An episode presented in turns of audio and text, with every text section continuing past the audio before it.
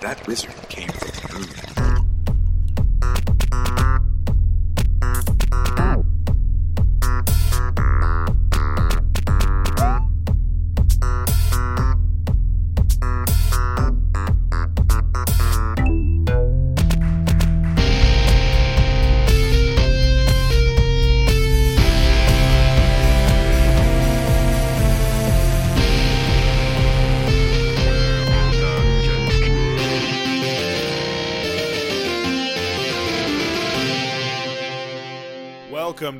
Dungeon Squid, the podcast for gamers that toke.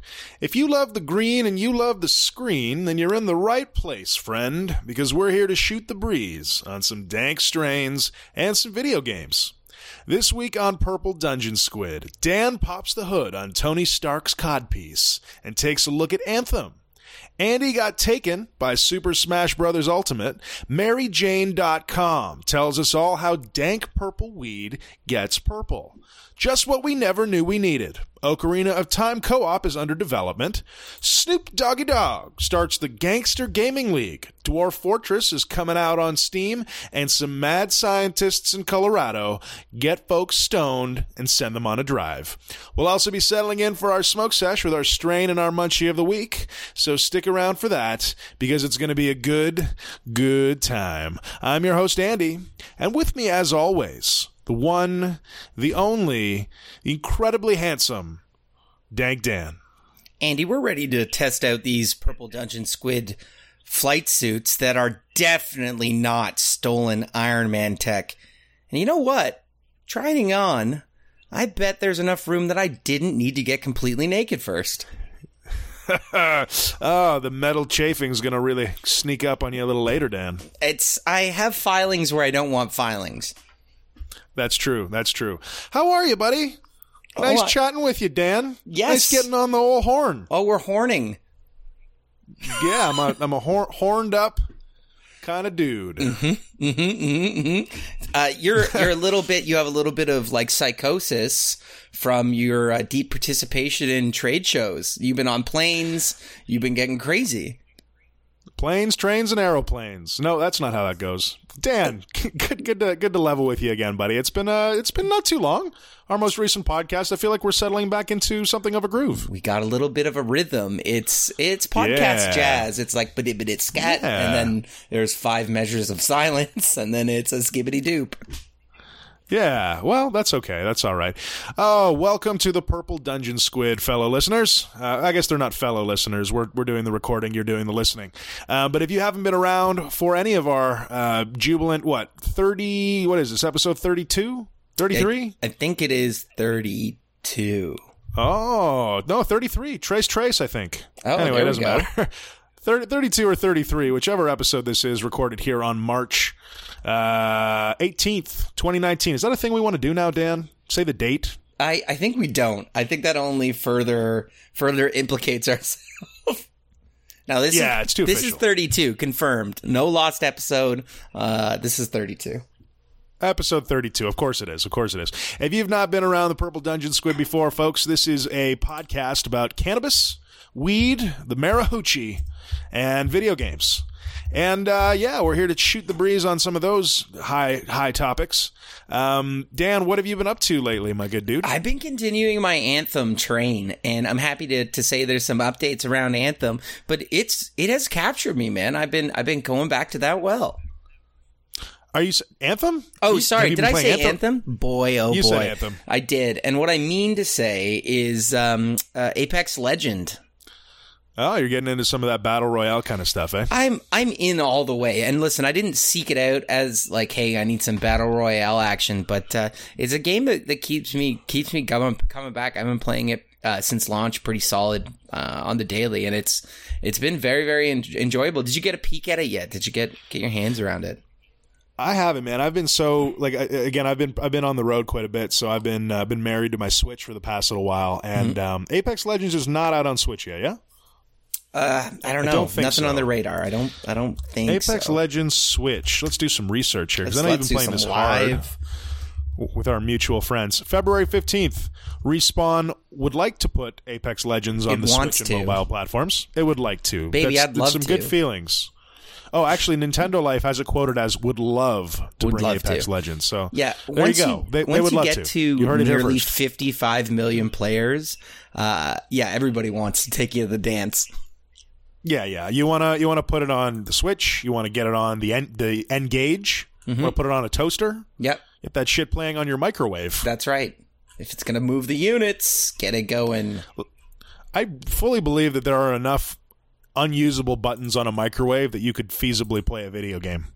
I mean, I think what you're really gonna get stopped by, I think what you'll find is it's the, the lack of the screen that's really gonna stop you in your, in your tracks. Nah, no. Next gen microwaves. Just like listen. You heard it here first. I heard Just you here first. Tip. Um, that's cool, man. Yeah, Apex Legends is really appealing to me. Um, anything battle royale is really appealing to me these days. I, we talked about it on a previous episode. I really love the, the genre. Can't wait to see how this evolves. But you've been playing it pretty die hard. Um, what uh, what's what's keeping you going back? You dropped out of Fortnite pretty quick, so I'm, I'm just curious. I, I mean, I wouldn't even say that I ever really played Fortnite. There's like three matches. Uh, I like how you said Die Hard there. You didn't say Die Hard. You said Die Hard, which was awesome. Jihad. Um, so you know what? It, it comes down to a couple things, and uh, the speed of play. Um, this is a game that you can sort of play fast or play slow. And what I mean by that is you can drop into the hot zone where everybody's going, and uh, you know settle your hash pretty quickly, or you can work your way in from the edges of the map and and sort of uh, go a little bit slower. But uh, I really have, you know, a couple friends. Uh, we jump in a squad. Uh, the pinging system is awesome. Even so, if even if you have somebody's off mic or random that doesn't want to talk, that's great. They're still useful, and uh, you really have to act as a team to get in there and just chasing chasing that victory. Let me tell you, when you when you're standing and and just before I hopped on, I had a sweet sweet victory uh, with my good buddy, and standing on top of that mountain with a friend uh, is just so much more satisfying, you know, because that's a victory a victory shared, and I, I just. uh, I've had a lot of fun focusing on just a couple characters. I play uh, Bangalore and Bloodhound, uh, and um, oh, what's her name? Uh, Lifeline, and it's it's Nice. just it's just a great it's Strong a great names. thing. Yeah, oh yeah, Andy, you love the names, um, you know, and it's uh, it just it feels it feels high intensity every time. I the excitement's high. It hasn't got stale. We'll we'll see how I feel in a couple months. Um, they are coming out with a battle pass and starting to re- release new characters. We'll talk a little bit about that uh, downcast, but uh, yeah, so far I'm I'm still hooked. Yeah, that sounds neat, man. I, again, I'm lamenting only the fact that I'm not able to play it on um, on Switch. That being said, I've been trying to dive into Warframe over the past little while, um, and so what happened was is I was traveling about two weeks ago and got to my hotel, got everything hooked up, and Warframe had to update, and there's just not enough bandwidth on hotel Wi-Fi to make anything meaningful happen on an update. I think I was getting 0.0003 kilobytes per second. Um, so unfortunately, that didn't hash out. Got home, updated the uh, updated Warframe, got it all good to go, and now I find myself back here.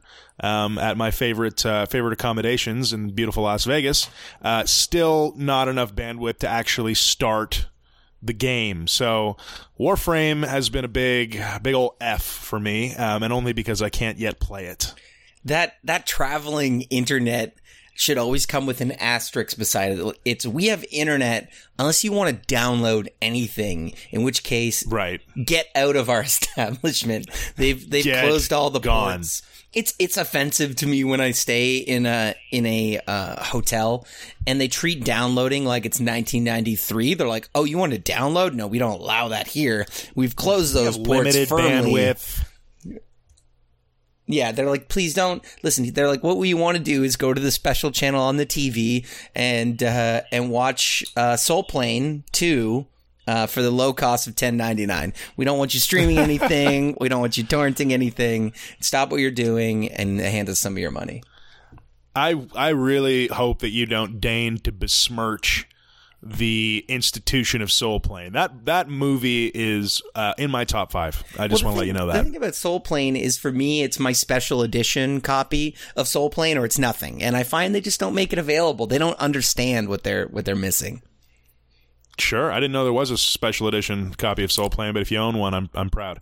Um, yeah, man, this this this Wi-Fi is it's a bad scenario, uh, and it sucks too because like often I'll be traveling and you know I'll have played through a game or two while I'm uh, while I'm on the plane, and um, I don't know, like I get in that mode where I'm just checking out new games and I want to download something and I just can't, and it feels like a super like you said 1995 problem to not have appropriate internet to download a video game, like that just it feels offensive to me. And to the point where I considered tethering my iPhone. I'm like, maybe I could tether my iPhone to the Switch. To the point where I tried to tether my iPhone to my Switch.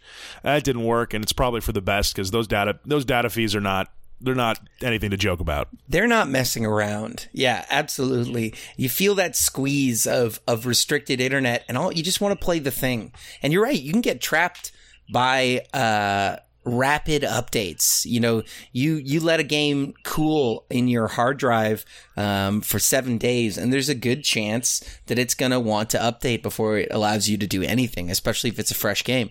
Uh, and so well, it's Warframe, just such a pain in the ass at the time because you're like, oh, the patch notes are, you know, we've increased stability, air quotes, and added a new purple shader to outfit number 365. And you're like, I can't play the game because of the fucking purple shader. uh, Get frame vectors have been decentralized. Um, so yeah, with uh, with Warframe on the shelf, would you slot in there, Big Papa? Oh, I got quite a bit going. We're to talk. Uh, we're to talk a bit about Smash Bros, which took me by a big surprise. Um, I also picked up my copy finally of Dark Souls for the Switch. Have not popped it in the tray. Is it a tray? No, it's a cart.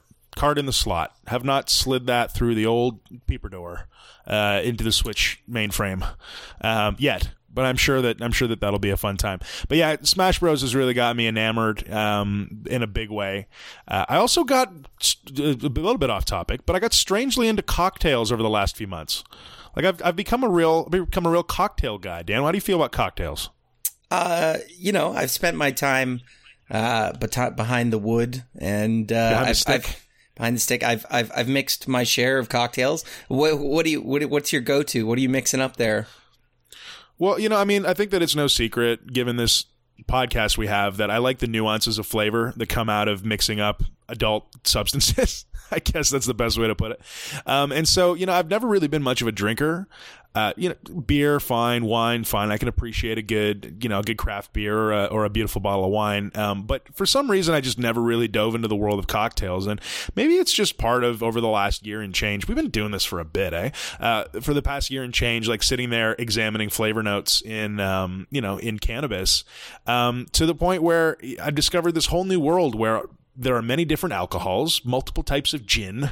You know, uh, whiskey has different varietals, and and uh, they all come together in this beautiful little package that feels a little bit like cooking. So I've uh, I've doubled down. I've gone out. I've I've bought like five books and and every Saturday evening myself and my lovely wife sit down and I, I mix us up a little cocktail and it's uh, it's it's going well for me I'm really enjoying it I may be becoming a booze hound in the process but you know Let- We'll, we'll examine that. We'll examine that in ten years in a church basement with some metal chairs. But you know that aside, I feel like we're a little bit like Christopher Columbus here, discovering America, in the way we're talking about discovering cocktails. We're like, we've. Did you hear about this cocktail thing? And all the collective uh, uh, indigenous species peoples are like, yeah, yeah, we've known about that for a while. But no, you're right. It's it's it's amazing. Where we live in a renaissance of taste and flavor, and the cocktails are no exception. You know, uh, one of my favorites, one of my favorite standards is just a fantastic gin and tonic.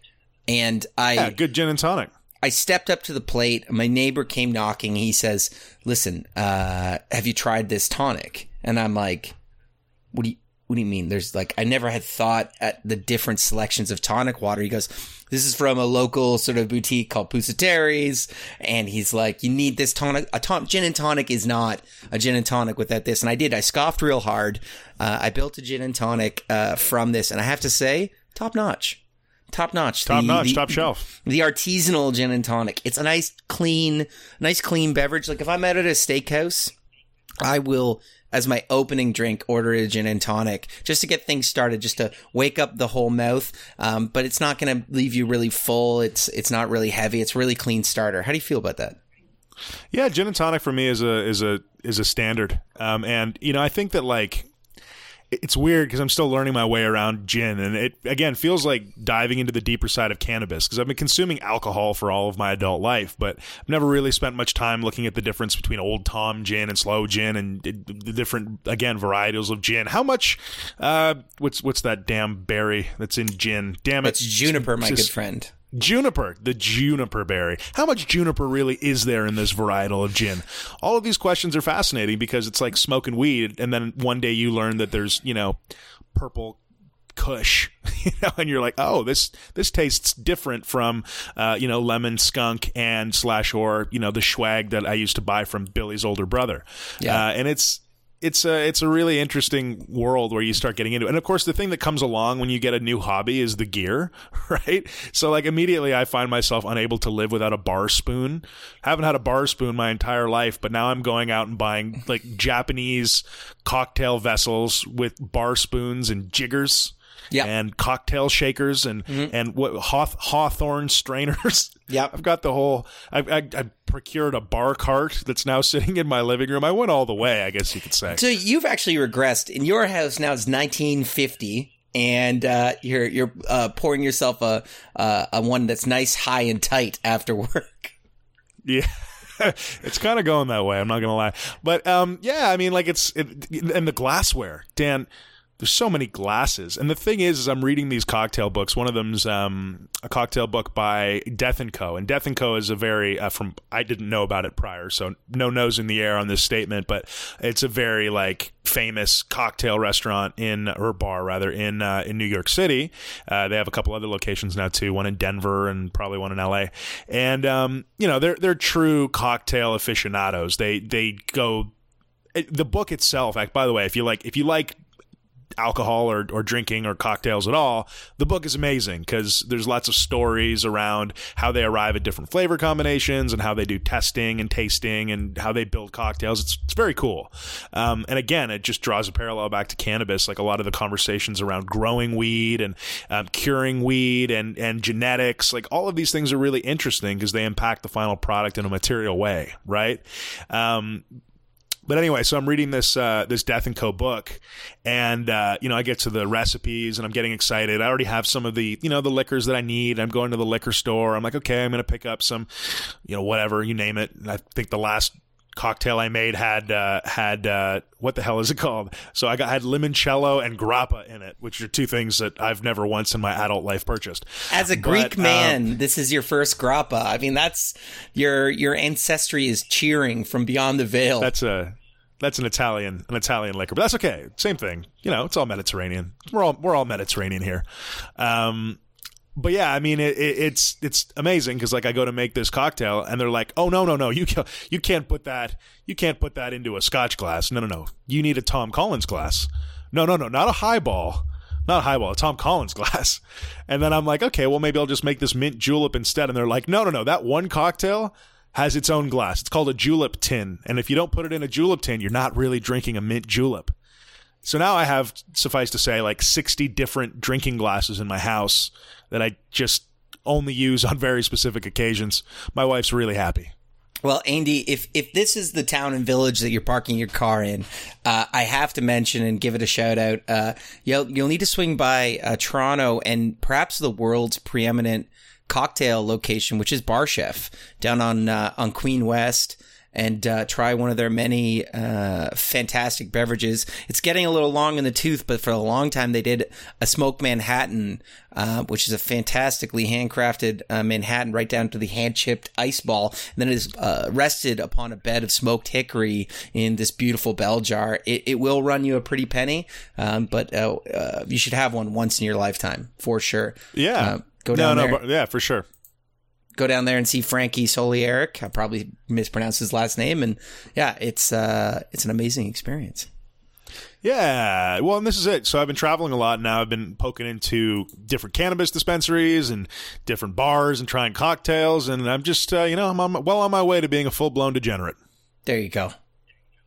Yeah. Uh, I also got a custom purple Dungeon Squid shirt made yesterday. So I was standing at a trade show, um, and a kind fellow who was doing some custom uh, t-shirt art asked me if I wanted to have one done, and so I got got the squid up there on the breastplate. Um, it says Purple Dungeon Squid on the underneath. It's a nice, fresh, clean white T-shirt that uh, you can see on our Instagram feed if you check us out at Purple Dungeon Squid. It's uh, it's pretty cool. Pretty excited about it. Oh, nice, man. Yeah, I saw the I saw it on the Instagram, and uh, I was like, "Hey, who penned this this sweet sweet nugget?" And uh, it reminds me that we got to get our T-shirt mill going, don't we? Yeah, yeah. Well, that's you know, I've just give me a give me a minute to clear away all the drinking glasses I just bought, and we'll make sure we get an, an old fashioned silk screen put in right in the front room.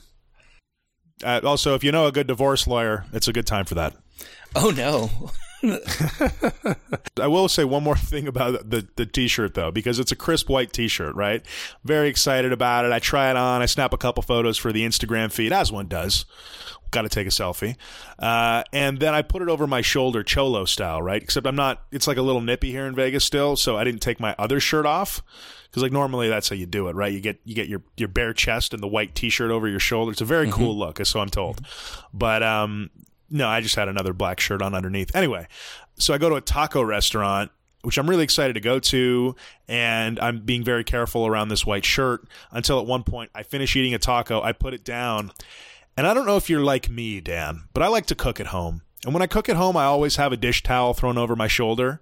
That's just how I do it. That keeps my hands clean. And for a moment, I forgot that it was a T-shirt on my shoulder. Mm-hmm. Thought it was a dish towel, mm-hmm. and that my reflex. And I, it was it was a painful moment because I knew just as my hands were reaching for that white shirt that it was not a dish towel. But sure enough, my fingers made contact, and now there are some serious taco stains on the front. Not not conservative taco stains. We're talking about that guy ate some tacos. It became a hand napkin more than a shirt. really, genuinely and truly. Um, but hey, what are you gonna do? Sometimes you got to break a couple t-shirts to make an omelet. Yeah, that's how that one goes. Sure is. And now for our sponsors. This episode of Purple Dungeon Squid is brought to you by Weed and Video Games. Weed and Video Games, we salute you. Also brought to you by Purple Roasted Peanuts. Purple Roasted Peanuts. Let's hope that that roasting killed whatever that thing is that's purple. That's pretty good. Uh, brought to you by eating a can of tuna on an airplane. Did you want to commit a hate crime that also won't get you fired? Time to crack open a fresh can of chicken of the sea tuna and spread across that airplane. Everybody hates you, but they can't get you fired from your job. Oh, it's so good. Um, brought to you by that cloud that's following you. Is that a cloud that's following you? Yeah, it is. And it knows what you did. Oh, ominous. Finally, brought to you by the guy that's tailgating you. He wants to pass you, but not enough to pass you. He's just going to drive right up your tailpipe until you have an embolism. Dr- that guy driving, that guy that's tailgating you. oh, Dan, how's your road rage doing these days, buddy? I've been on the phone with you while you're in the car, and I get concerned about you sometimes. There's I'm, just like a, there's a little anger bubbling there. So what I am is a freelance road counselor, uh, offering feedback and uh, oh, uh, coaching okay. on a live, ongoing basis. What's great is uh, I don't require any payment of any kind. The justice that I dole out is its own reward. Yeah, I, boy. I, I, you know what? It's interesting. I've I've reached a new level of let's not call it road rage of, of road counseling. Uh, road counseling. I, let, let me give you a good example. This this fellow was driving up a road that was 60 kilometers an hour here in sunny Canada. Uh, let's just think like 45 American, and he's going 80, nay 90, and he's driving up this guy's tailpipe who's got a, a slower, more modest car. He's clearly a nervous driver and uh, he then pulls it in front of him, and then right before the next set of lights, cuts him off, like dangerously so. I guess to prove a point that he didn't like the, the fact that he was driving only ten over the speed limit. Now, normally, um, it would be up to these two to sort of uh, sort out what's going on. They would, uh, you know, uh, figure it out in some way. But now I, I'm inserting myself into situations like that. So, uh, the window's down. Oh, I'm like, gone full vigilante. You're like oh, too yeah. much Batman. Uh, it's well, there's no such thing, but um, justice. No, I put the window down and I, I put, I put, I put my head out and I said, "What you're doing is both dangerous and selfish." I'm surprised you didn't write him a strongly worded letter. I listen. for his It's like mother's phone number. I like I jot down his address. I send him a, a, a wax sealed envelope. Now I feel like I should be able to like live hand out demerit port, points while I'm driving. And take a little load off the the local constabulary. Constabulary, there it is. Uh, Constabulary. Const- constabulary. Constabulary. And uh, and it's funny. You're doing it's, a. You're doing a. you're doing a. You're doing a citizen's demerit. That's correct. It's funny because most people, I mean, in a road rage situations, um, they're yelling things, possibly things that need to be censored on daytime television. I'm doing something different. I'm instructing, like, uh, I see this all the time on our, on, on big highways. People will bang into each other, right? And then they'll get out of their cars to do whatever. And, and they're in the middle of a giant highway outside of their cars. So as I pass them, I, the windows down and I shout something like, "You're going to be hit and killed over a fender bender," and you kind of hear them hear it on the wind and like, "Oh yeah, I've endangered my entire life. This is going to go really poorly for me. What I've selected to do." Um, so yeah, I, I'm. I'm I'm now I'm ever vigilant. Now for me, knock on wood, ten years, no speeding tickets, no uh, no car intermingling. So knock on wood, we're gonna keep that going. But yeah, uh, it's not road rage. Maybe perhaps road road justice. Road justice. And You know- also, you know when- sorry, go ahead. that- yeah. Th- th- that's okay. That's all right. I mean, uh, you are both the deliverer and arbiter of justice. It sounds like. That's right. I you know, it's funny Excellent. because I'm also rewarding exactly how good, that's supposed to work. I'm rewarding good behavior when I see just uh, uh, heroes out there that get out of the passing lane when a car is coming up behind them. Sometimes that car is me. I'll give them a stern. I'll snap off a salute or put a thumbs up out there because it shouldn't just be hate. Should be some praise. You know what I mean? So I'll, I'll throw that out there. Um, so watch like for me. 401 denizens. great. I'm not. You need you need some bumper there. stickers that identify you as this kind of individual. Uh, I'm perhaps already have if you're familiar with my vehicle. Deputy but- Dan. Well, I don't like that. Road that sounds Deputy like, Dan. That sounds like Deputy Dawg. It sounds like Gomer Pyle. I, I, uh, you know, I'm not always there, but I am always watchful.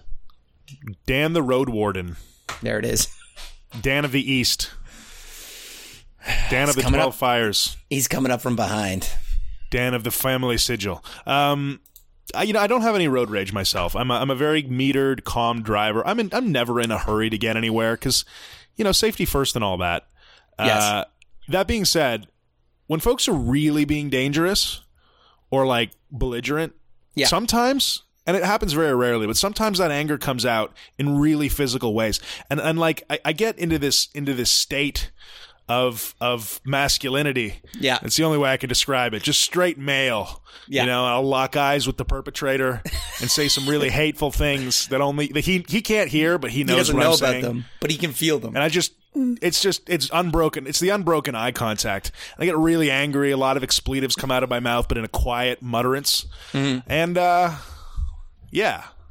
See, I mean, what I when you said that Yeah. that rage becomes physical, I pictured you taking like reaching down the rear of your pantalones and just delivering a full defecation into your hand and then throwing it at the car out the window, like Oh, like man, an that angered a- like an angered chimpanzee. And that like mean, I'm not even angry at that far off. response. That seems reasonable. Yeah, yeah. I mean, you know, I don't know. If, I don't know that if I'm really angry, or if I'm doing it for the theater of it. I'd have to. I'd have to really do some soul searching there. But there's some questions there that I don't really want to answer. Yeah, leave those. Leave that book. That book closed. Now, one of the reasons when I've been in the car with you, it is a steady to measure ex- measured experience. It's it's slightly less uh, sharp than my own, and I think that's because of uh, of your upbringing. And uh, here's a fact you and I both know: I love your mother, and I've been in the car with your mother. And your mother, while I'm in the back seat, will turn around 180 degrees and carry on a conversation with me as she travels 140 down the highway. And it is, it is a breathtaking experience. I have never clenched so hard as that five minute exchange. It, it's, it's, it's like, it, it's remarkable. And, and she's relatively unscathed, um, you know, for after a full life Yeah. of driving. Relatively. If you want to actually sponsor the show, feel free to email us at purpledungeonsquid at gmail.com. Until then, you'll have to put up with all of this nonsense. And please, say a little prayer and send some white light to my mother. Oh, Dan, Dan, Dan. Dan the man. Dan the man, macho savage. Killed it. Danny boy. Um, Dan, you uh, you dove into. Uh, ooh, I dove. We dove. They dove. She dove. She he dove. Blee dove. Uh, yes, indeed. Uh, video games. We should talk about those. We should talk about do, them. s- do That's some what the video game is. talking. Are you sure this game, this, this podcast isn't about booze cruising and fighting people on the road? I mean, it may be, buddy. We're a dynamic bunch here. Um, yeah. Well, listen, man. I mean, you you and I've been playing some video games, and uh, I understand that you've been diving into Anthem over the past little while. Can maybe you could share your unique perspective on that uh, lovely little truffle? I gotta come out, guys. Full disclosure. So this is gonna be a unique kind of review because to say that I dove in, it's a very shallow dive in the sense that I have not played this game. Now I know what you're thinking. You're gonna tell me about a game you haven't played, but here here's the logic. I'm gonna recommend spoilers that you don't buy this game just yet. Unless you love looter shooters and then do what you're gonna do, you probably already own it. Um, but you know, Anthem, and we'll get into it, has all this potential, and we were promised so many things. And it, it does have some bright points, but boy, uh, you know, after watching uh, about 20, 20 hours of gameplay while I'm doing other things, uh, I'm going to tell you what I've Sorry, you watched up with. twenty hours of gameplay. That's that's borderline psychosis, Dan. Well, you know, uh, while I've been doing other things, doing my work, some people like, will load up Netflix or do that or that. I'll have it on the side, the side sort of window. Um, you know, watching streams or do doing something like that. So here's what I know, guys. You load up Anthem, and in the you'll experience what I experienced. In the first one to four hours, you get an amazing flight experience. Uh, let's cut right to the quick. You're Iron Man, and the the world is beautiful. That's a great start. Uh, and there are some interesting enemies out there. There are a couple different factions. There's animals out there. The problem is, is that although the combat and the different mechs have really interesting battle mechanics, the battle mechanics that you experience in the first four hours at that point, the game has shown its whole hand. That's what the battle mechanics are going to be for the next, arguably, twenty hours.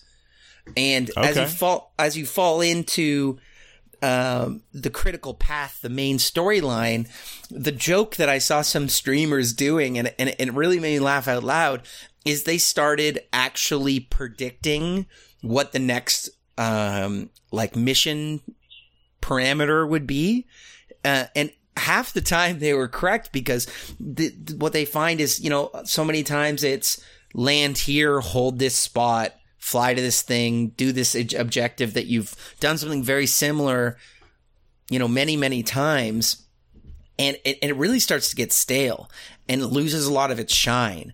Um, and you see this like I- there's so many polish issues like i see these guys they drop into a, a game and they get a, a loot um, pickup and it shows up as rarity color. You know i it's purple or it's blue but you don't actually know what you picked up.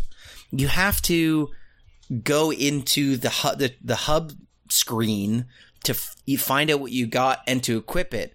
So you get into this loading this string of loading screens. It's uh, uh, a string of it's a loading screen to get out, a loading screen to get into configuring your javelin, a loading screen to come back out. You hit a loading screen if one of your cohorts gets too far ahead of you.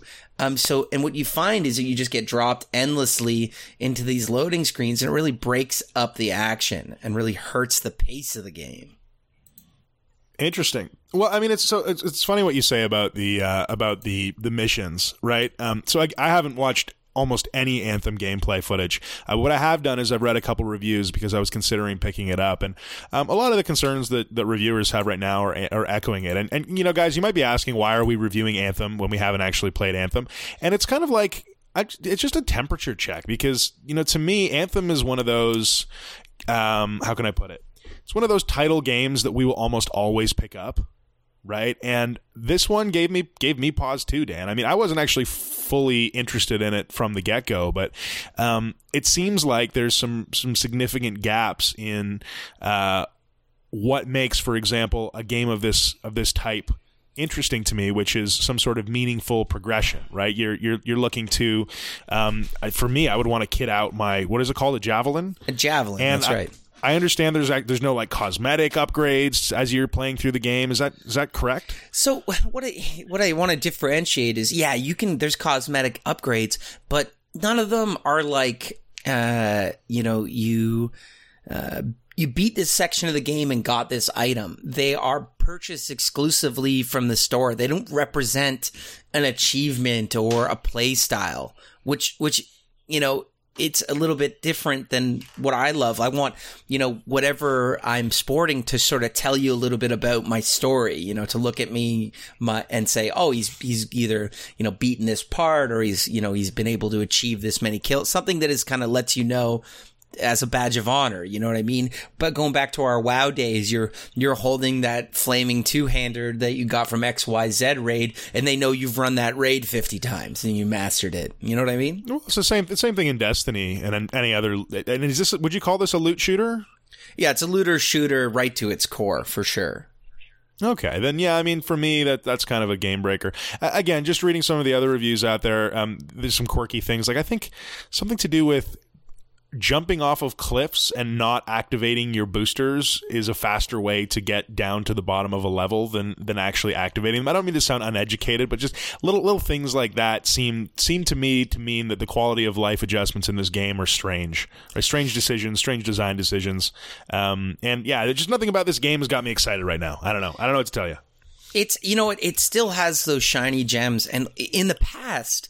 This would have been an auto pre-order for me, but especially because BioWare's name was attached to it. Because I have all these warm and fuzzy feelings, uh, you know, around BioWare. We're talking, uh, you know, the same guys that uh, uh that brought us uh, Baldur's Gate, and more recently, one of your favorites.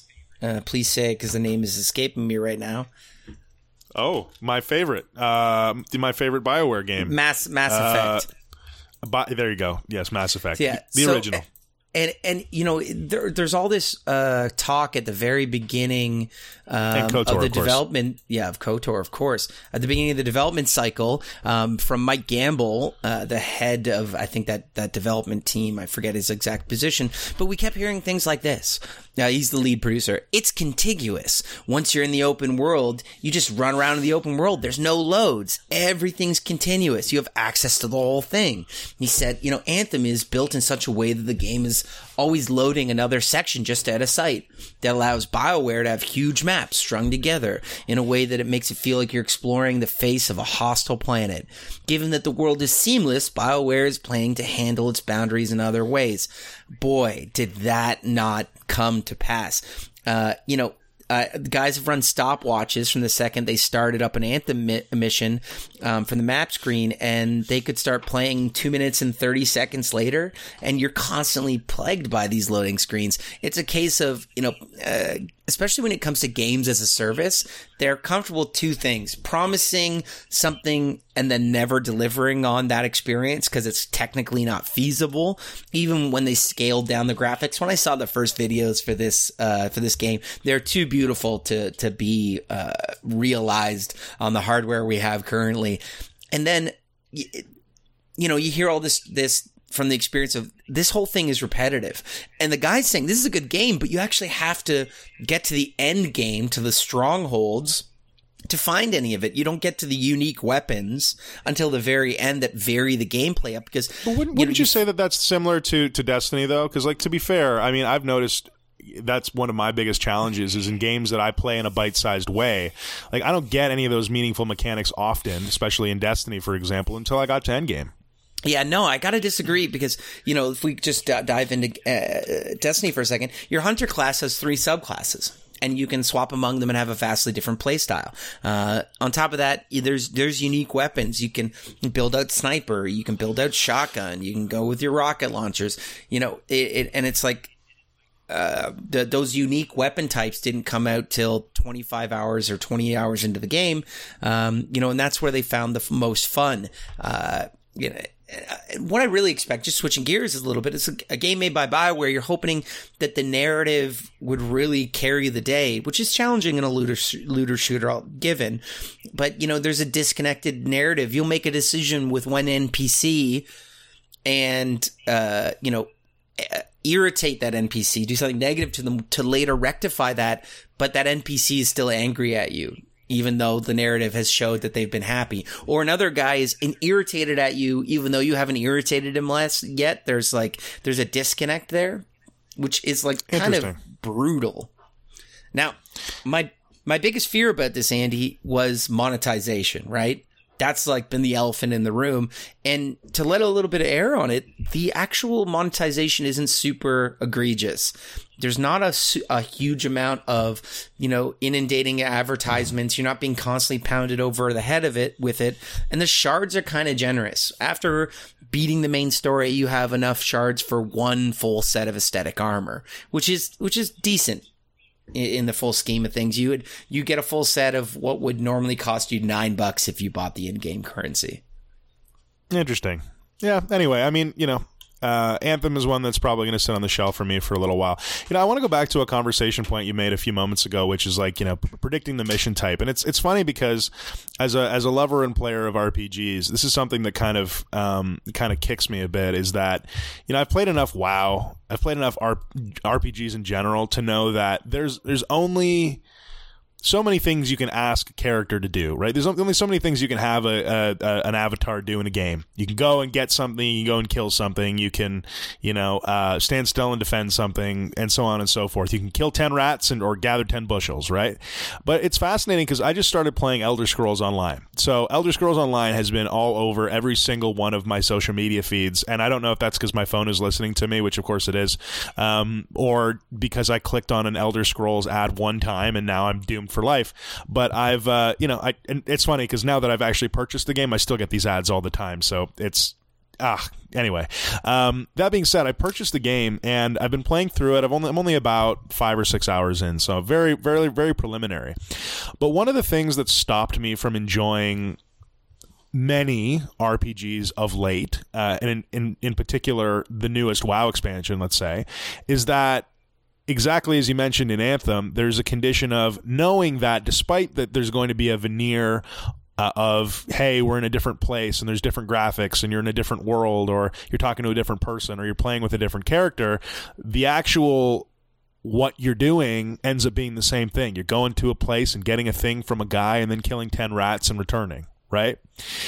Elder scrolls online though has kind of opened my eyes a little bit especially to good storytelling in a multiplayer setting because um, just having jumped in i think i'm in the uh, the most recent expansion is Summerset and Elder Scrolls Online is interesting. I'll, I'll do a more in depth review once I actually spend some time with it.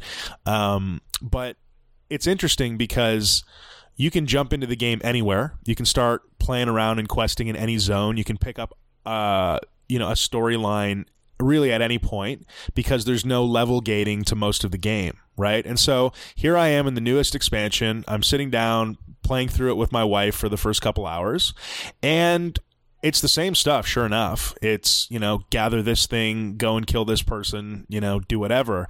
But the way that this team has strung together these missions is so overlaid with both um, uh, narrative, like just good storytelling, along with a system of pr- providing that narrative in the form of either voiceover or like you know bioware style speaking of bioware bioware style conversation that i often forget that i'm playing a multiplayer game. And it's interesting because you've got games like destiny for example where you know storytelling is done through cutscenes right? Um, and games like WoW, where storytelling is done through you know reading a quest box and maybe a cutscene here and there, but this game you're doing the same things, you're hitting buttons and killing things just like I've done for uh, an obscene amount of hours in previous MMOs. But the way that the storytelling is delivered totally changes the experience, totally creates investment, and totally creates a scenario where you actually want to see the whole thing play out for the story which is a, a, payoff that I've not experienced in a modern RPG in a while. So, um, you know, going back to Anthem, um, it's upsetting to me to hear that you know that things appear to be quite rote because this is Bioware, and you know the expectation is great story, and uh, if that's not being delivered in this title, then then that's that's a real disappointment. Yeah, I mean, and the writing was on the wall. They a, a big uh, a, a couple big players left BioWare during this um, production cycle, and I forget the exact titles, but one was a you know a creative director. I believe there was a story writer, and it, it, it what came out the other side is something that definitely has promise, but seems like a paint by numbers looter shooter.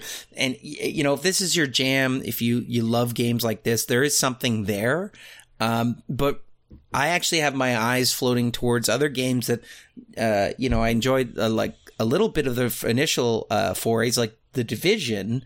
Um, that I've heard like great things that they've you know uh, built on old mechanics and made them better. And I actually might go check out the, the Division before I I you know check this one out. It reminds me, I shelved Destiny a couple years ago, Destiny two, and I might go back and see what they have going on. Yeah, it's interesting. It's neat when you fire up a game and there's like you know mechanics there that remind you of a, another game that you played a while back and you kind of just want to go play that game. It's that, that that that happens and it's it's interesting when it does.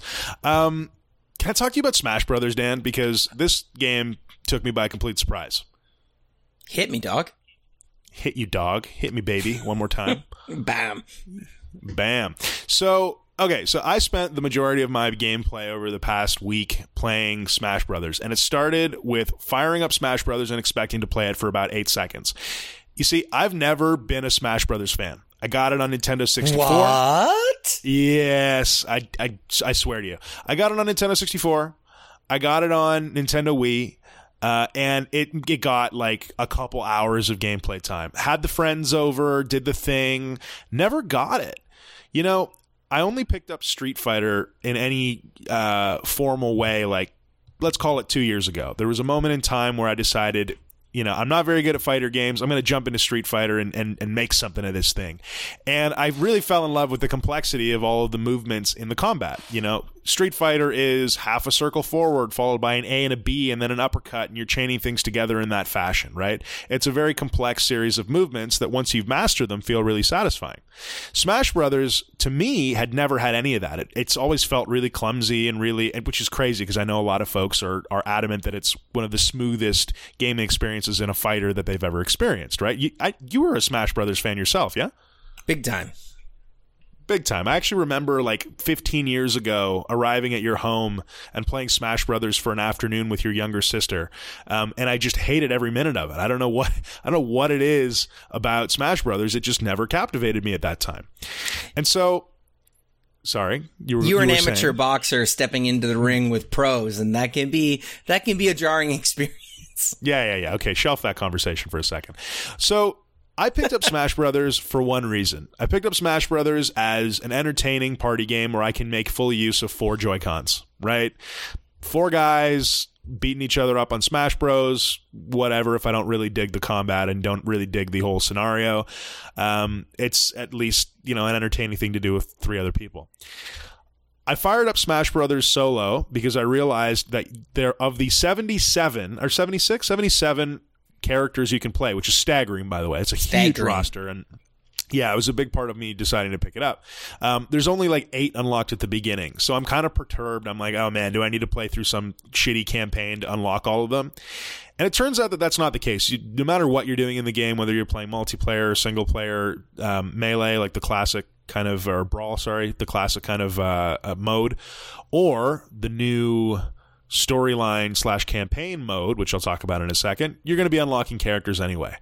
And so, you know, I played a couple matches and sure enough, it felt like old Smash Brothers. And I was like, okay, this is cool. I guess I just have to play a little longer and unlock these characters so that when hypothetically I have four people to play with, you know, we've got all the options, right? That, that was my only goal.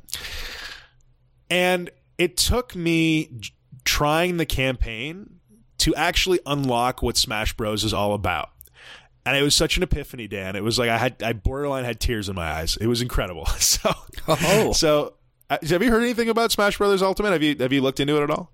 I I haven't dipped my my proverbial toes. Oh, your proverbial toes are those located on your left foot? I suppose, yeah. Jesus.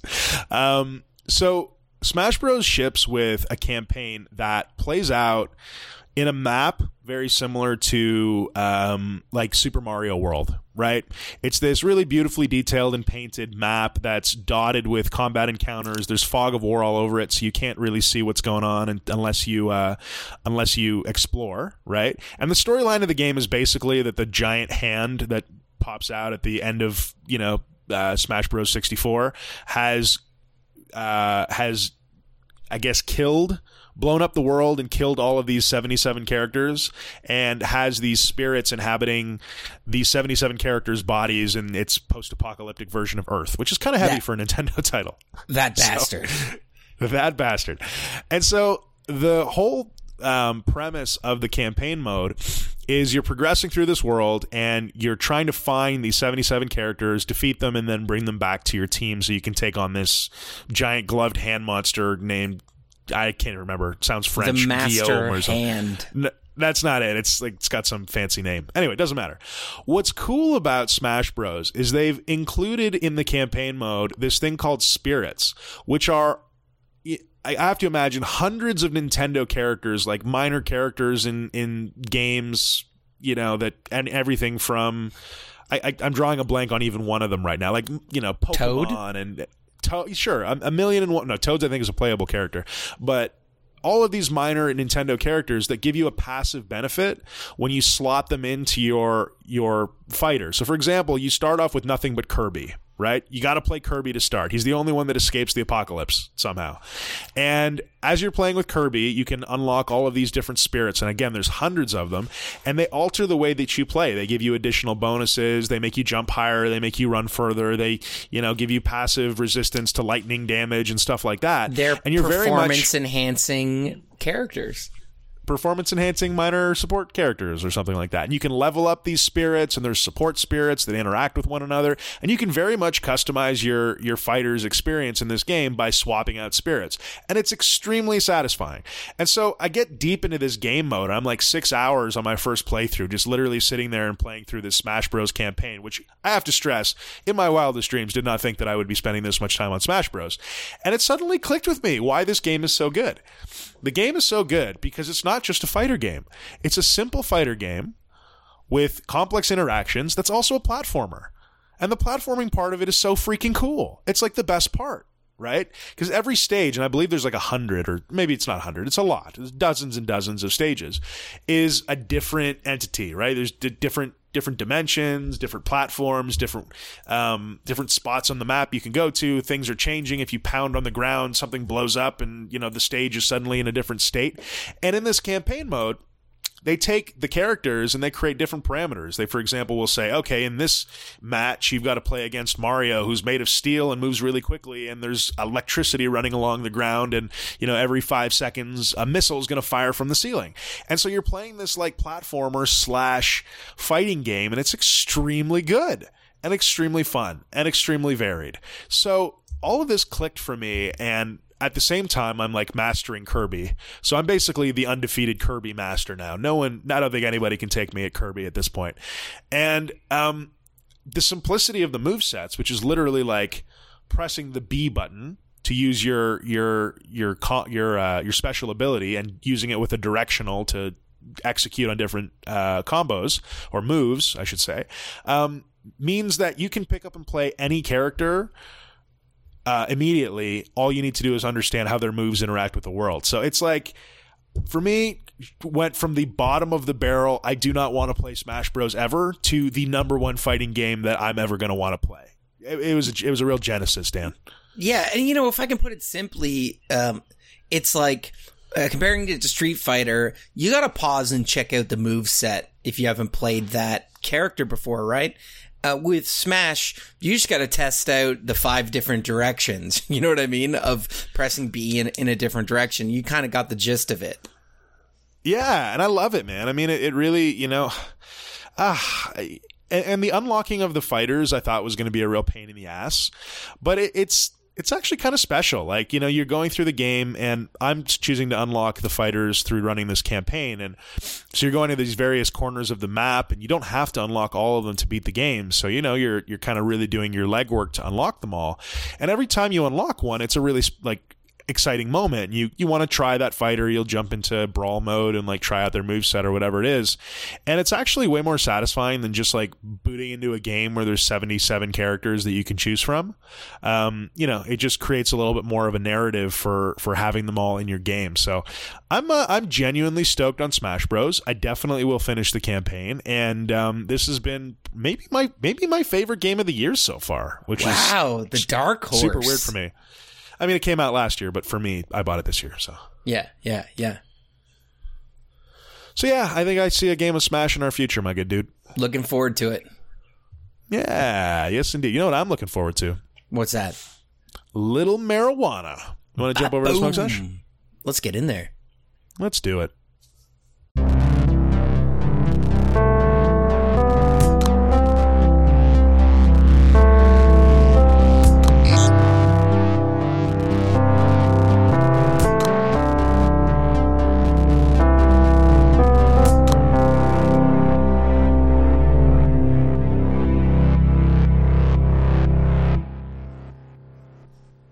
All right. Yes, sir. Welcome to the smoke sesh. Ahoy. I don't think uh, I don't think Scottish people say ahoy very often. Uh, I mean, unless they're Scottish pirates, I suppose. Yeah, an inspiring combination. Um, hey, here's a little news bite for you. No Man's Sky has another update coming out. Did you know that, Dan? It's coming How out this, dare uh, you? this summer. How dare you infect the smoke sesh with your news update? I'm sorry. I apologize. I know this is sacred space. It's consecrated ground, but they have a, a new uh, TechCrunch says new bundle of new content called No Man's Sky Beyond. We'll tie together three different updates, um, improved online capabilities, uh, just yeah, I guess turning this a little bit more into an MMO, which is interesting. Um, but yeah, I mean, multiplayer. Multiplayer really emphasized. It's really cool. I mean, I, I love these updates about No Man's Sky because this is a redemption story. This went from a very negative reviewed uh, title to one that's now got mostly positive reviews. I think we could call it a very negatively reviewed shit heap. Yeah, it was a it was a smoking crater of broken promises and lies. Yes. And um, you know they've uh, they to their credit they've done a great job in terms of not just turning around the game but generating a lot of goodwill by just continuing to update this thing. And you know obviously they update it and good press comes out and you know they get increased sales hopefully at retail and not on the secondary market. But that's a tough gamble right? Like especially when you're you know you, you put yourself in their shoes uh, on release in whatever 2016 now you're continuing to develop for a game that's been absolutely lampooned and there's very little chance um, of redemption happening right? There's very little chance of return uh, in your developmental pursuits. And uh, to their credit you know that authenticity of just making more content and helping to fulfill on their initial promises is uh, is engendering them some goodwill because they didn't have to. Yeah, they doubled down and they, they came through and just put their, their nose to the grindstone and kept on, you know, making uh, runway ahead of them. And I think people had some forgiveness in their heart because it wasn't like an EA situation where they burnt everybody two, three, four times. Um, so it's it, it, it shows you that uh, gamers still can believe. Oh, isn't that a romantic idea? What are you smoking on today, bud? Oh, the bud that I'm smoking on is a little fella called Power Plant. Power plant, power plantular. The tarantular power plantular. Oh, give me the no the the no lown on those nugs, the lowdown.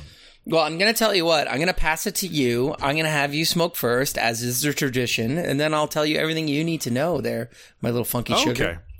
Well, I have me some forbidden fruit, which sounds fascinating. Tiny little nugs, very dark. And it's appropriately fitting because we have some conversation to have a little later about purple on plants. Mary Jane uh, is telling us how. Today, Mary Jane on the Cannabis Corner uh, is telling us how uh, weed gets purple. And speaking of which, this cannabis is very purple. Some really densely packed, tight nugs, not very fudgy, a little bit leafy, um, coming apart quite easily in my hands here. Actually, at its core, quite fudgy. Ooh, there we go. I've, I've hit the mother load. Um, you know, a uh, some thick trichomes on the exter- exterior of this beast, and on the inside, deep purple patches. It looks like I'm mining for purple ore. It's incredible. And smelling it on the nose, we got diesel all day, super sour, with a nice, pleasant, uh, sweet orange kind of flavor. Really nice, really beautiful flavor here. But that diesel is there in a big way. It's actually really pleasant, very sharp, sour, and yeah, it's like the sweet and sourness of a of an orange at the same time. I love it. Um, I am smoking this down in a King Palm blunt wrap which uh, is a beautifully slow burning blunt wrap with uh, very little flavor, which is nice because it lets you taste the weed. Oh, you're setting out on a voyage there. I love it. I am. Uh, Curtis, can I borrow your lighter? There we go. Old Kurt, always there for you when you need him. Curtis is the thruster engineer on this particular voyage. Yes. Hit that afterburner, Curtis. Well, while you're blazing up, uh, let's talk a Oh, little bit about on, forbidden fruit. Ooh, that flavor. Oh my. So it's a little musky on the tongue. A little Yeah. musky. A little I got that sour. I got that sourness hitting me in the back of the mouth. It's like sucking on a uh, like like sucking on a sour gummy. It kind of hits you in the back of the throat. It's very tart. And, and you know what? The sweetness is there too. It's actually this may be the strain that I've consumed. It tastes as closely to what it smells like. That's amazing. What a beautiful strain. Very Let's lucky to have this one today. with Leafly and Jeremy Irons to see what's going on with forbidden fruit. So uh, here we go. A forbidden fruit is a mouth-watering cross of cherry pie and Tangie. This sumptuous genetic cross expresses a beautiful, dense bud structure with deep purple hues, dark green foliage, and wiry orange hairs. The terpene profile is a mixture of cherry pie's musky, sweet cherry undertones and Tangie's loud tropical flavors. There's also a note of pine, mango, and passion fruit candy. The effects hit hard between the eyes and lay into the body with each hit. Forbidden Fruit's deep physical relaxation and mental stoniness make it a perfect for dulling minor physical discomfort and discarding stress.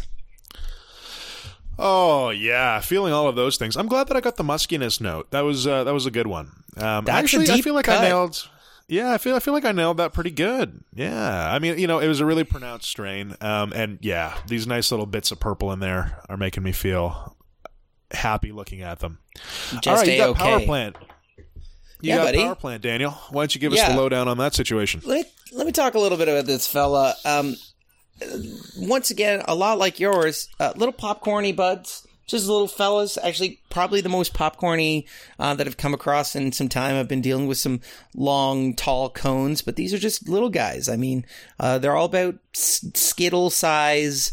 Up to uh, ding dong size. It's all candy comparisons here, um, and uh, just getting uh, Never getting eaten a at ding dong, Dan. Uh, I have a good authority. That is untrue. Um, just checking this out. This is just dusty, dusty, dusty. Uh, little cloisters of brown hairs throughout. Um, I may have overtried this guy, um, so it is a little bit thick. Maybe it was a little bit more supple in its in its better times. On the nose of it, um, pretty neat, pretty interesting. Definitely earthy. Definitely woody and boy, uh, the pepper is coming into play, and it's got a little sweet snap at the end. There's a little snap of that sweetness. Ooh, It's, it's hiding in there because you get hit right away with the pepper, right? That that that makes itself known. But on the back, a little snap of that sweetness. Ooh, All right, let me let me load up. the old tri bubbler here. Uh, got my beaker tri bubbler bong ready to rock, and just a just a little bit. I'm gonna dabble. I'm not gonna fly too closely to the sun, lest the minotaur capture me. And uh, Curtis, can you pass me the lighter? Thank you, Curtis. Leafly seems to know that I'm in Las Vegas. The article it's suggesting is 10 best things to do in Las Vegas while you're high. Andy, did you start using that VPN I sent you? Ugh, dude, I got to do something about this fucking listening to me shit. Now, So now much that information gotten- available to the interweb.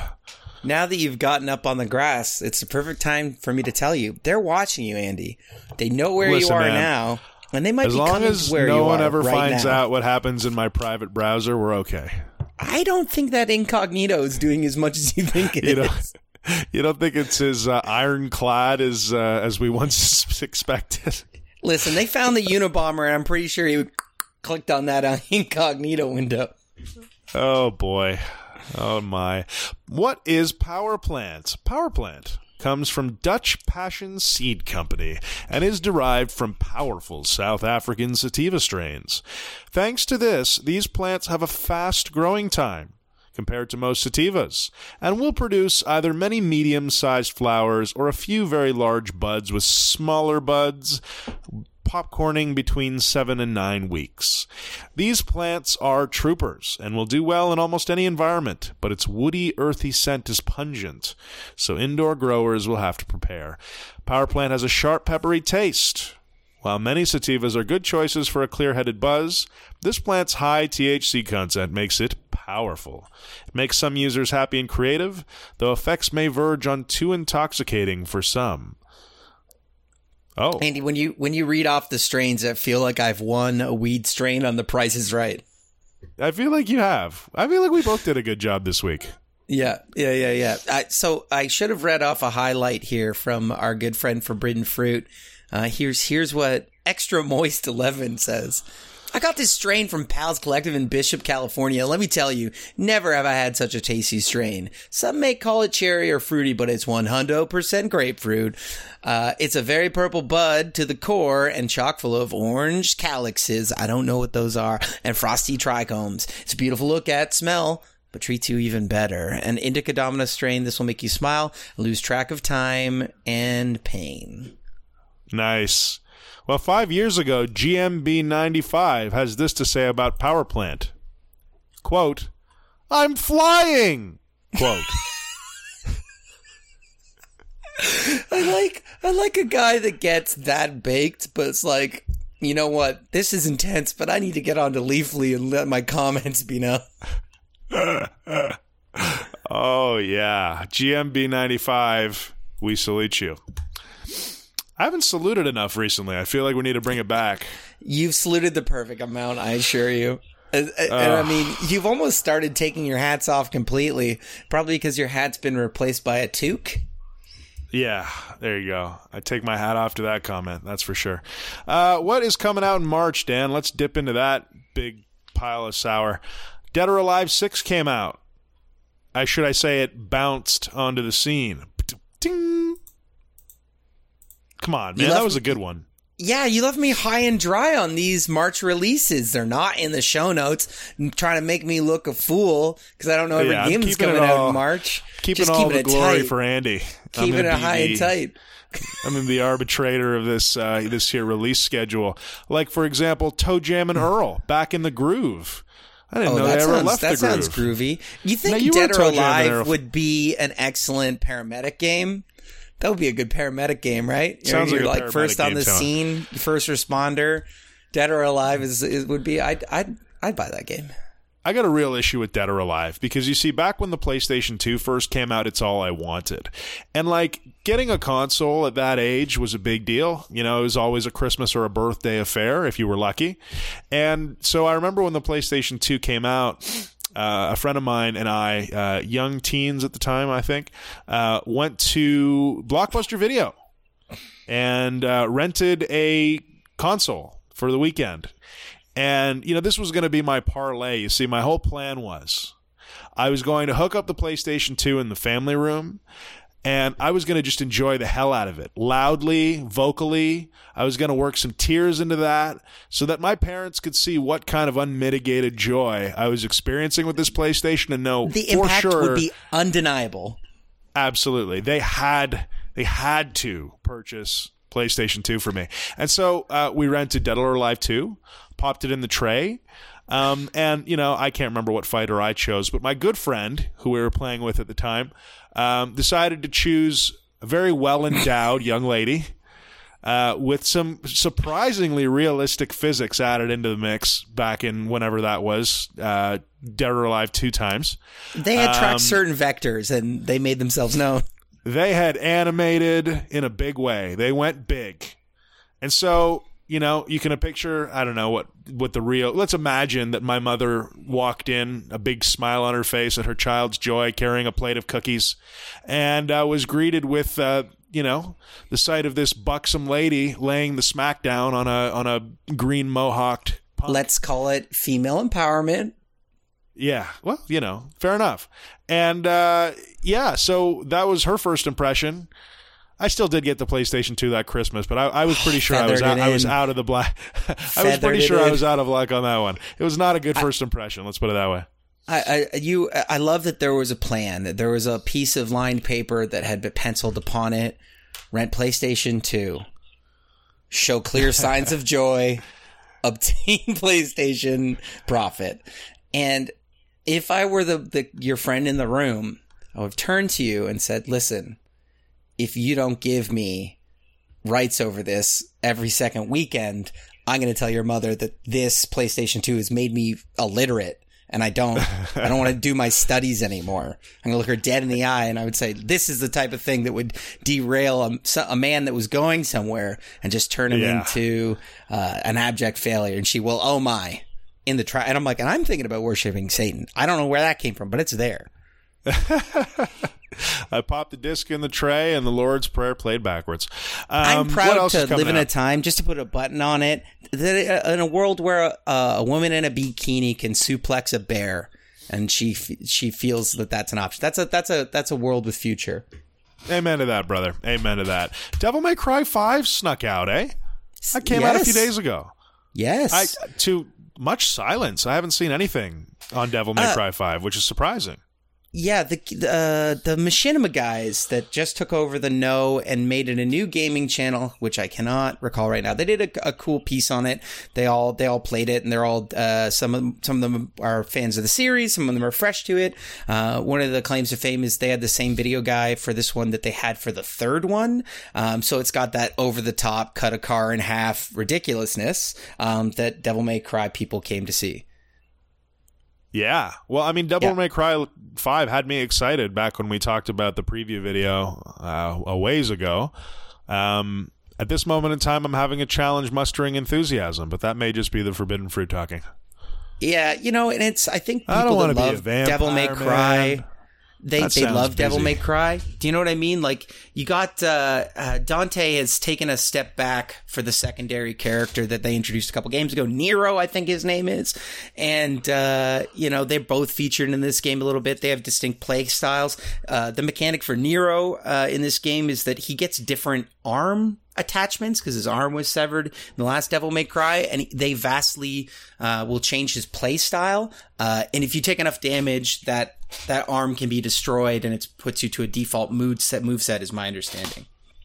Yeah. All right. Well, I mean, it sounds neat. Um, I'd be open to trying it, but this this to me, yeah, it's it's not it's not necessarily inspiring excitement. Um, are you going to be picking it up or? Yeah, I, I might if it's in in the discount bin. I'd pay half price for this.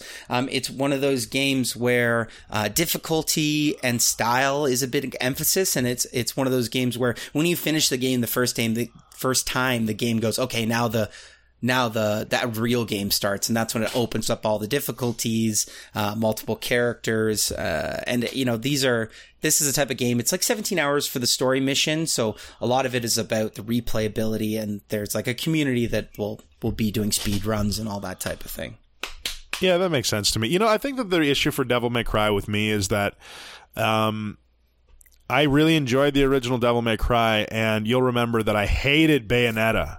I got Bayonetta for the Switch, hated it, and I played like a good six hours of that thing. Like I played it on a, a plane ride from Toronto to the West Coast. Uh, and then a little bit in the hotel afterwards, um, which was a substantial amount of time much much more than long enough for me to know I did not like it. Uh, and I think it's tarnished that kind of Devil May Cry genre for me. It just can't muster the enthusiasm for another on the royal, on the rails uh, fighting fighter experience. You reviewed that quite a while ago, and I remember it leaving a bad taste in your mouth. And, you know, Devil May Cry asks the fundamental question Do you think a handgun should juggle a demon in the air uh, properly executed? And if the answer is yes to that, you'll probably enjoy this game. Right. Well, GameSpot gave it a 9 out of 10. Imagine it wasn't out of 10, it was like 9 out of 13. How confusing Yeah. would that be? There, people Kirby- don't like fractions of that of that measure. You know what I'm saying? Yeah. Kirby's Extra Epic Yarn just came out for 3DS. I can't believe they're still releasing games for 3DS. Damn. This has got to be Tom- among the last. Yeah, for 100% it is. Um, Tom Clancy's The Division 2 uh, just came out today, actually. Oh, no. It's definitely not the 15th. It's the 18th, excuse me. Um, Tom Clancy's The Division 2 looks spectacular. I'm sure we'll be reviewing that in a future episode. Uh, and what else is out today? Chocobo's Mystery Dungeon. Everybody. What is this game? Chocobo's Do you know anything about Mystery Chocobo Dungeon? Mystery Dungeon? Oh, it's got some nice. Oh, no. Oh no! How do I. How do I turn this ad off? You mute Shit. you mute your computer when you're podcasting There's like only- there's only- professional. No, there's only four seconds left. It's okay. One second. oh, There good. we go. Well, See? I mean, finish. I didn't say stop. I, I now I've now muted it to actually How see about the game here. how about Super Robot Wars T? The T distinction's important. Uh, Ch- Chocobo Mystery Dungeon looks like a dungeon crawler of some sort. Yep, looks like a dungeon crawler. Don't know any of the features. Sounds neat. I think I'll Added get a lot to the conversation there. yeah, really It's- punched this it has up been a This has been a really solid three minutes. Um, enough of that. Enough of that nonsense. Goodness, goodness, goodness. Let me This- tell you something that you didn't know you needed, Dan. What didn't I know Ocarina of? Time co-op. I some didn't know I needed wily, that. Some wily badgers have put together a build of Ocarina of Time called OOT Online. It is a small team of fans, so reports Kotaku, um, that have decided they wanted to put together a game where you could run around Hyrule in full Nintendo 64 glory with up to 15 people. And I ask why, but then I quickly ask, awesome. I ask awesome as well, and I I say um, uh, cursory questions come up. Uh, are we all Link, Andy? We're all Link. I saw a Link in a gray hoodie. No, it wasn't a gray hoodie. It was a gray tunic. Uh, did it say smoke at 420 on the front? Link in a hoodie is yeah, amazing. Um, Andy, what was I Ganon's saying? got Oh, it. yes. Ganon, Ganon's got it in for like he's got it. He's got it bad. Like 17 links. You can't handle one link. I was there. 17's beyond the scope of this tech, but 15 should be doable. Um, are there 15 Master Swords? What kind of continuity does this offer us in the fiction? I there should be a, a key decision point in the game is if you can't decide collectively who gets the master sword, it's game over for everybody. Yeah, Hyrule is plunged into darkness forever, and that really It- is the game.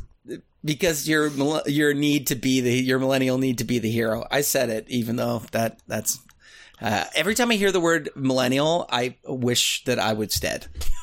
Can you yeah. agree with that? Well, Yeah, you get your get your avocado toast and get the hell out. Oh, um, best tweet of the year. I've said it before. Millennials walking around like they rent the place. that is a good one. Uh, Mary Jane brings us this insightful article about. I, said- I said insightful like I was being sarcastic, but I'm not. It was an interesting article. Um, Mary Jane brings us an interesting article about why weed turns purple. And uh, it's a lot of chemistry, it's a lot of science. Um, however, the, what it bottoms down to is that when you put cannabis through a life cycle into an artificial excuse me not a light cycle but a temperature cycle no it is a light cycle i don't know how to grow cannabis Well. Let me- researched researched material. That's all we offer here. let me let me read verbatim because I'm going to continue to butcher this.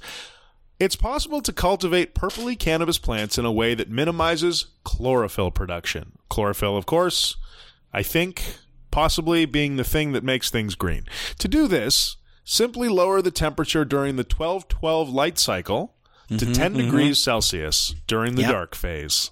Yep. Man, let me if I'm taking off my hat to anybody, it's cannabis growers. I don't I don't even know what you guys do, but it is magic. It's, it's music, it's science, it's a dance. And I'm over here like chlorophyll, more like borophyll.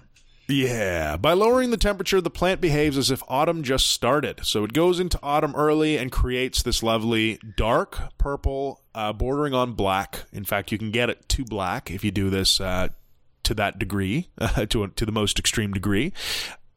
And I just wanted to ask you, Dan, do you feel like purple weed is more dank? Like, does it does it do something for you in your brain when you see that purple? Like, Andy- for all intents and purposes, I don't think it actually makes weed more dank. I don't think it's a sign of super dank weed. I don't think it's anything other than a really nice color. But I, think, it does something that a super dank weed really should do is it's dank on your expectations.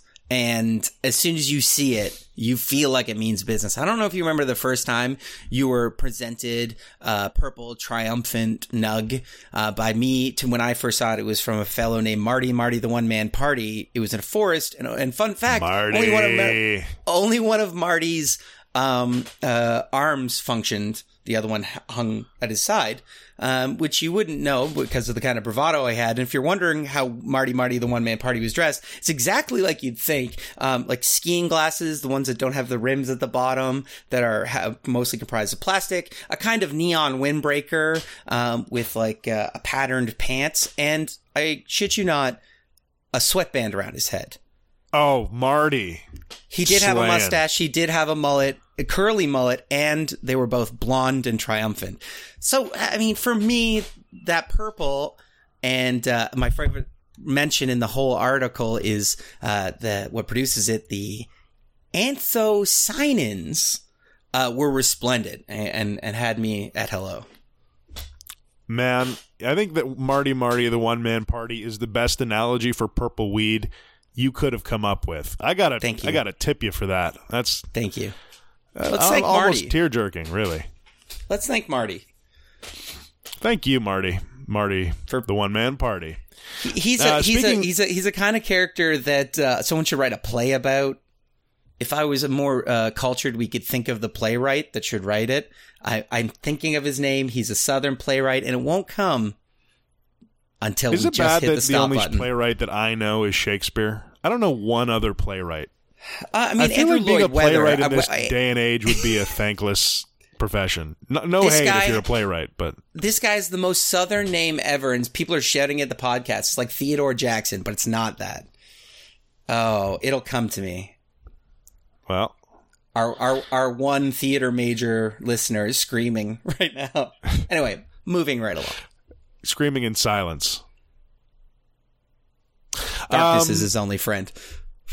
So, in a blast to the 2011 past, or 2010 maybe, Dwarf Fortress has resurfaced. And Dwarf Fortress is a game in the, I, I don't want to say the dark corner of the internet, because it's not in the dark corner of the internet. It's a very popular game, but it is in a corner of sorts. It's in a, it exists in a corner, that's for sure. Uh, and it's a game made entirely in ASCII with an incredibly diverse amount of range of randomized things that can happen to a lowly band of dwarves just trying to create a beautiful home in the mountains with a functioning economy and some farming. And it very, very much is a cross between The Sims and an adventure RPG. Um, it's extremely entertaining. It's extremely disastrous and catastrophic. I played this game, um, I, again, I think it was around 2010, 2011. Played it for a long time, and I didn't realize that there's actually an add on or was an add on you could get to give you more of a visual element to the game a lot of people are diehards about sticking to the ASCII nature of this thing. I gotta say, you gotta get the graphical upgrade ASAP because it makes the game even better than it was. Um, but on the relevant note, Dwarf Fortress is now coming to Steam, which is hopefully a big deal for Dwarf Fortress. Now, Dan, have you played? Is this game familiar to you? Yeah, I, I, I loaded up this game and it's very similar to a game that I, I played extensively called Angband. Uh, it's like Dwarf Fortress if the entire narrative and um, all the pieces of the game were based on Tolkien uh, lore. So it's like uh, Tolkien Dwarf Fortress, and I enjoyed it immensely. And uh, I played it in its purest ASCII fashion. Oh, okay. Yeah, I, I don't know. ASCII, I just I can't even I can't even get there. Um, After enough but- time, Andy, you don't even see the code anymore. Fair enough. Uh, either way, the reason that the creators are putting this on on Steam is to hopefully um, see an increase in sales, so that they can uh, ramp up those revenues and afford health insurance because they are an independent, I believe, group of brothers, two brothers. I could be wrong on the brother thing, but it sounds good. Uh, who just developed this game full time, which is really romantic, like in a in a really genuine way. Like the idea that you've got this passion So you have project, two Dwarf possible Fortress. brothers that are both uninsured, and it's possibly romantic. You took me from a definite yes to an almost no. These possibly romantic brothers need medical insurance, and it's up to you. I'm like, I don't know. This presents a moral quandary. Two brothers, true love.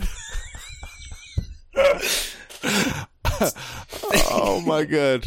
Oh, goodness! Unsafe in their medical coverage. Unsafe in Uh, Family their broke back mountain. Oh, bro, bro. okay, that's enough of Stop that hitting, stop, conversation. stop hitting me, mountain. This is my side of the car. Okay, we're done here. Duh. Uh, fun little fact, and this is Yeah. really great. This is really good news for me.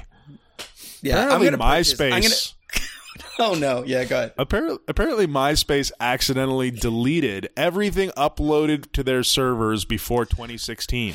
This was posted nuts. 53 minutes ago.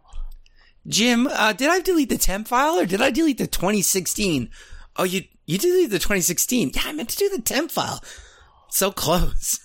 Oh my god, I can't believe this. It actually did. So, full disclosure, and no one will ever know this secret, but I have some Oh, extremely embarrassing MySpace stuff. Like very just not good.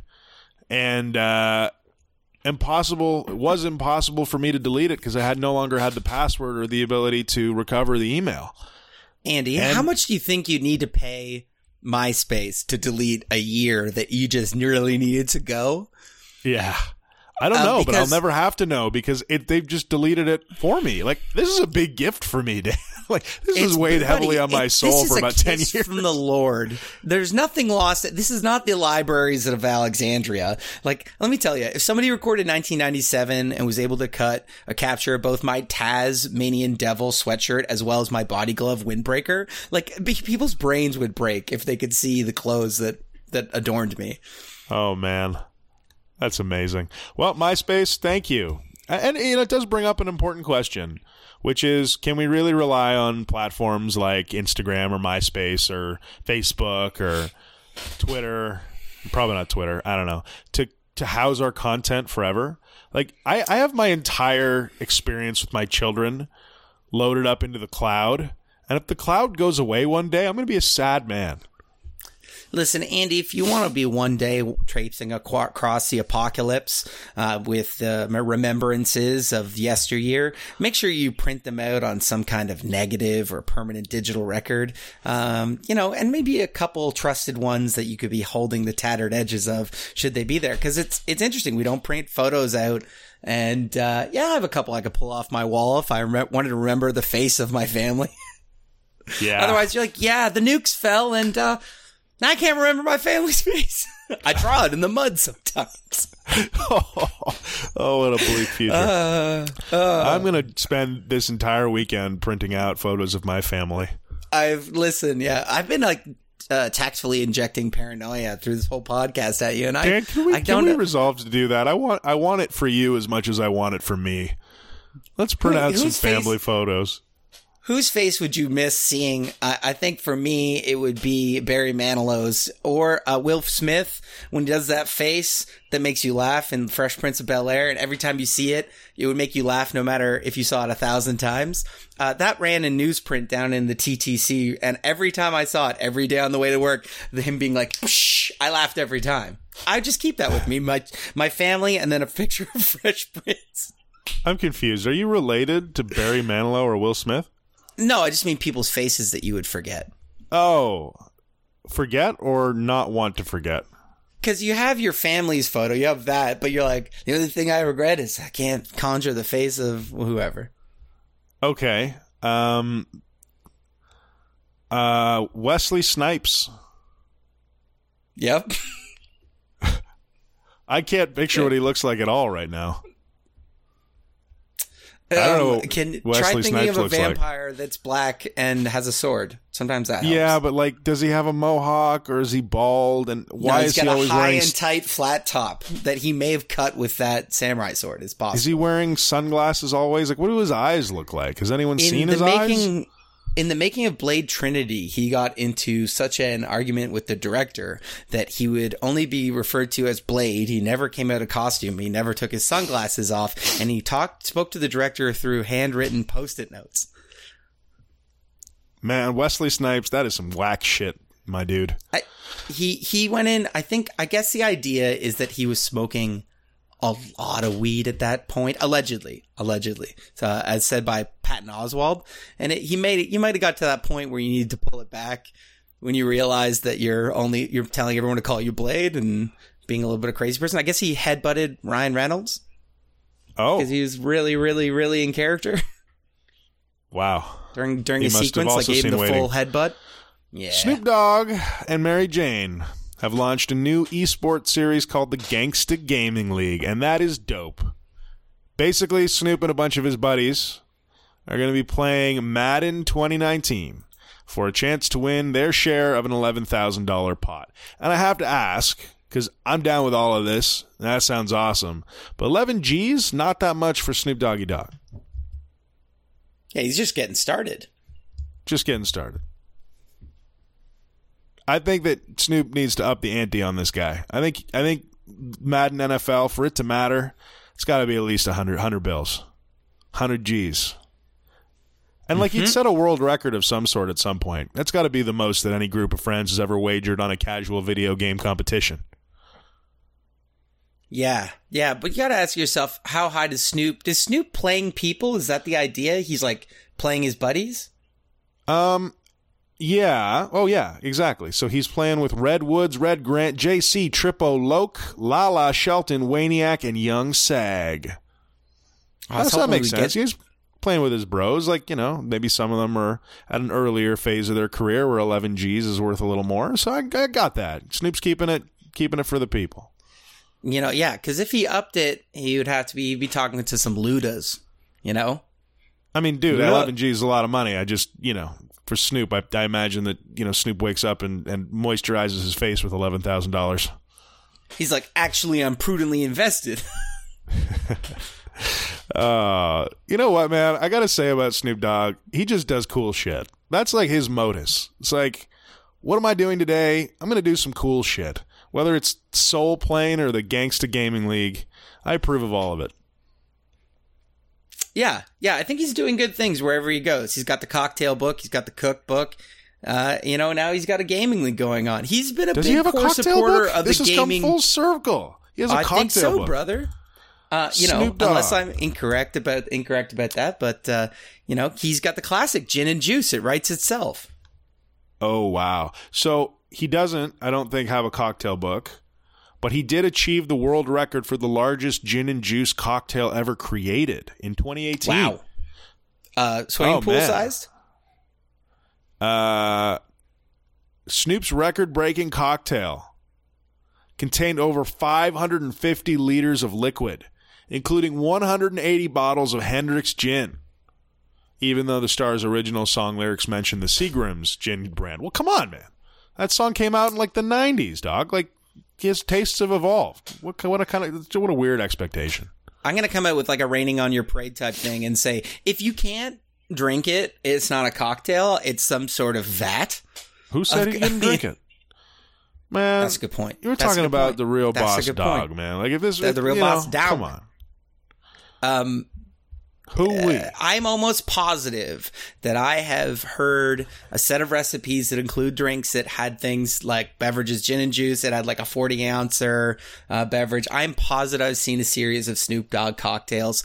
Internet, come prove me right. Get at us. God, we've really degraded in the past few minutes here. Eh? How's that? Uh, how's that cannabis landing with you? Um, I like told myself at the beginning, I'm, I'm like, this thing is not coming uh, as crazy as they said. I'm like, I'm fine. I'm not even that high. And then I think if you wheel the track back, you'll see that that is in fact not the, not the case. Uh, another fun fact, that playwright I was talking about was Tennessee Williams. As I asserted before, the most Southern playwright name you can think of. Oh my god. Oh, we gotta. Oh, we gotta talk about getting high and driving. So, as a rule of principle, don't get high and drive. However, Colorado researchers are currently seeking volunteers to get high and drive per high times. Uh, stone driving not been thoroughly researched, and uh, Mr. Brooks Russell, Dr. Brooks Russell, says, and I quote, the goal is to better understand impaired driving so that we can prevent impaired driving. And I get that. The question will continue to remain can you measure THC limits, or excuse me, THC levels in the body? And until you can, I am extremely, continue to be extremely nebulous about the the efficacy of trying to measure if someone's high or not this is one of those studies that I need to know a ton more about it. Oh uh, man, uh, what are the measures they're taking? How are they conducting their research? Uh, how big is their sample group going to be? Are they going to tra- track uh, sex and age, uh, weight, things like that? And you know, one of the key questions that keeps getting asked is like. Uh, how do you deal with the fact that the, the, the, active ingredients in um, uh, marijuana are going to hang around your body and it's it's really tough to talk about dosage and when you smoked and all that type of thing it's it's very it's very challenging for them to put the, a pin in it so uh, yeah. yeah a lot of questions with this study a lot of questions anyway uh, you know, I hope we get to the bottom of it, man, because the last thing I would ever want to see is a, a cannabis user persecuted for falsely being charged with driving high when they are not, in fact, high. Um, and at the same time, I'd prefer that we don't have people driving around high on the highway. So, damn, it's a it's a tough spot to be in. Hey, you know what?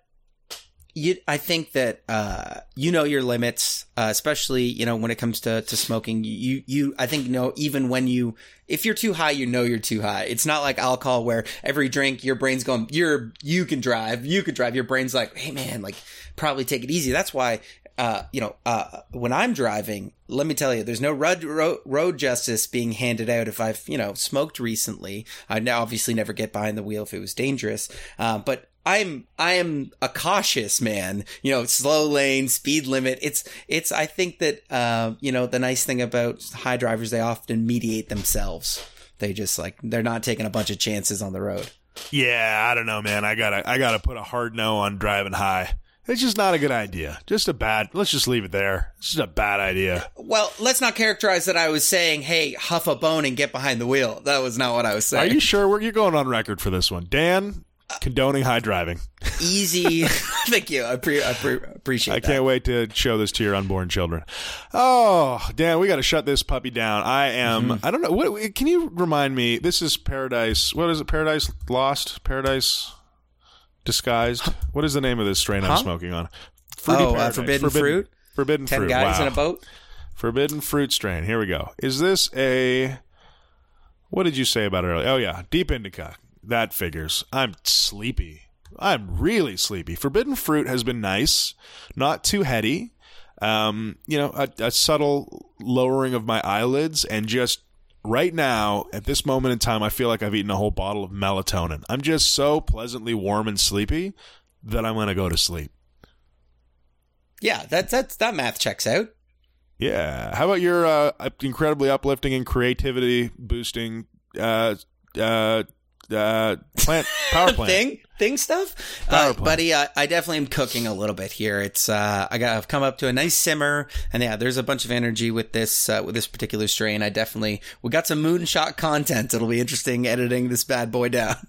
Oh yeah, Andy's going to bed, and Dan's going to the club. Listener questions or games you want us to play? Hit us up at the Purple Dungeon Squid at gmail.com. And, uh, you know, tell a friend that you found a podcast that was like two gamers uh, read The New Yorker and then got baked. Poorly researched and hilarious. Uh, and just to clarify, it's not the purple dungeon squid at gmail.com. It's just purple dungeon squid at gmail.com.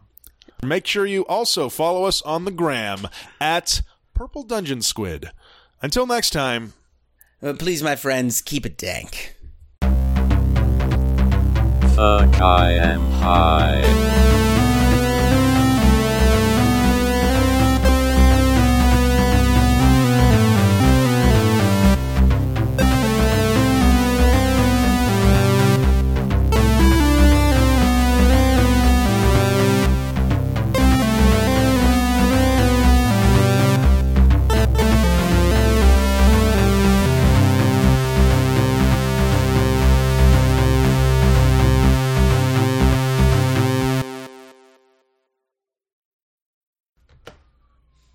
Uh, Dan.